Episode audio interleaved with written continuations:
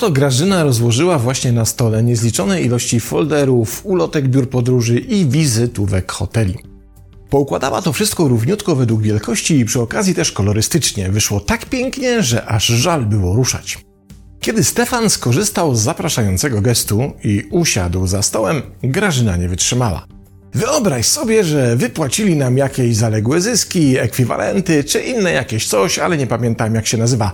Bo najważniejsze jest to, że postanowiłam za tę dodatkową kasę wyjechać nas na majówkę. A nie mogłabyś wyjechać kogoś innego zamiast mnie? Nieśmiało dopytał Stefan, ale piorunujący wzrok Grażyny nie pozostawiał wątpliwości co do możliwości jakiegokolwiek sprzeciwu z jego strony.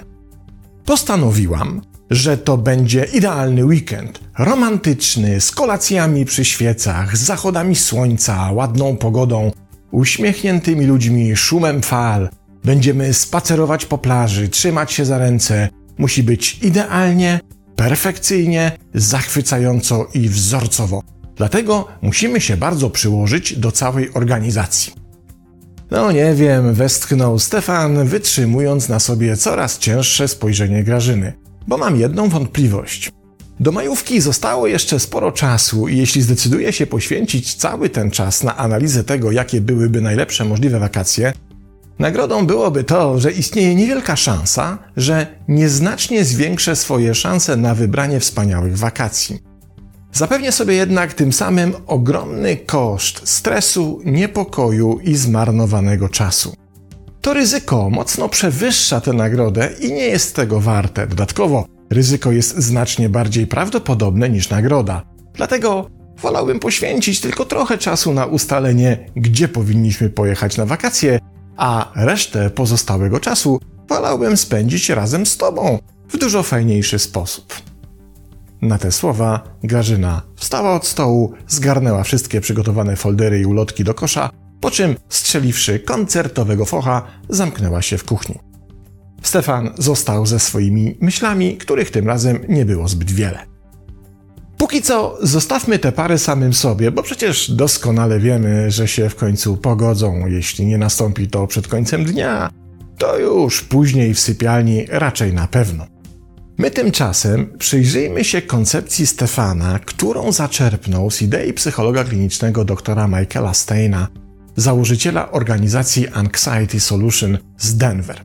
Stein dowodzi, że jedną z cech perfekcjonizmu jest strategia oceny ryzyka oraz zysku, która jest elementem analizy działań i która, co jest perfekcjonistycznym wyróżnikiem, jest zazwyczaj obarczona dużym błędem.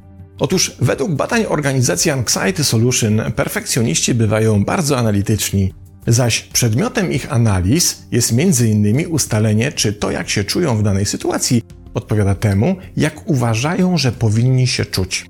W tym celu planują czynności i zamierzenia w taki sposób, by pod tym względem uzyskać maksymalną możliwą zgodność. Podejmują więc decyzje i dokonują wyborów, by uniknąć lub obniżyć napięcie wynikające z różnicy pomiędzy założonym efektem działań a efektem rzeczywistym, bo wiedzą, że ta właśnie różnica będzie stanowiła podstawę ich dyskomfortu. To z kolei przeczucie, że coś pójdzie nie tak, jak zaplanowali, jest źródłem dokuczliwego niepokoju, którego próbują się pozbyć, oddając się skrupulatnemu planowaniu i przewidywaniu tego, co się ma wydarzyć. Pokażmy to na prostym przykładzie. Oto Monika planuje swój ślub. Z jej perspektywy to wymarzony ceremoniał, w którym chce się poczuć wyjątkowo i który w związku z tym musi być pod każdym względem perfekcyjny. Kiedy bowiem jakikolwiek szczegół miałby zaburzyć tę perfekcję, to wraz z tą skazą pojawi się destabilizacja zakładanego poczucia wyjątkowości. Im więc planowane rzeczywiste wydarzenie przybliży się do założonego ideału, tym w większym stopniu zostanie zrealizowana zgodność pomiędzy tym, jak Monika zamierza się w trakcie tego wydarzenia poczuć, a tym, jak się rzeczywiście poczuje. Na samą myśl o mogących wystąpić różnicach w Monice pojawia się więc napięcie i towarzyszące mu uczucie niepokoju. Jedynym zaś sposobem, by sobie z tym niepokojem poradzić, jest dla niej takie zaangażowanie się w organizację tego wydarzenia, by przewidzieć w nim wszystko w najdrobniejszych szczegółach. W powyższym przykładzie mamy więc cały system obejmujący sposób działania perfekcjonisty. Znajduje się tutaj zarówno szczegółowa analiza zamierzenia, jak i rachunek zysków i strat. Tyle, że ten ostatni jest solidnie przekłamany przez pojawiający się niepokój o zgodność odczuwania przy założonym efekcie z odczuwaniem przy efekcie rzeczywistym. To przekłamanie znacznie obniża percepcję straty na korzyść percepcji zysku. Mówiąc inaczej, by poradzić sobie z niepokojem o zgodność odczuwania, Monika będzie w stanie zainwestować nieadekwatny wysiłek, energię i czas, co we wzorze Steina jest rozumiane jako koszty, by osiągnąć oczekiwany efekt, czyli docelowy zysk. I to jest główny problem, z którym mierzą się perfekcjoniści. Używają wadliwego równania, które Stein nazywa równaniem ryzyko-nagroda. W tym równaniu koszty są zawsze niedoceniane, a zysk przeceniany, co jest wykładnią braku solidnej oceny rzeczywistego ryzyka w stosunku do możliwości pojawienia się oczekiwanej nagrody.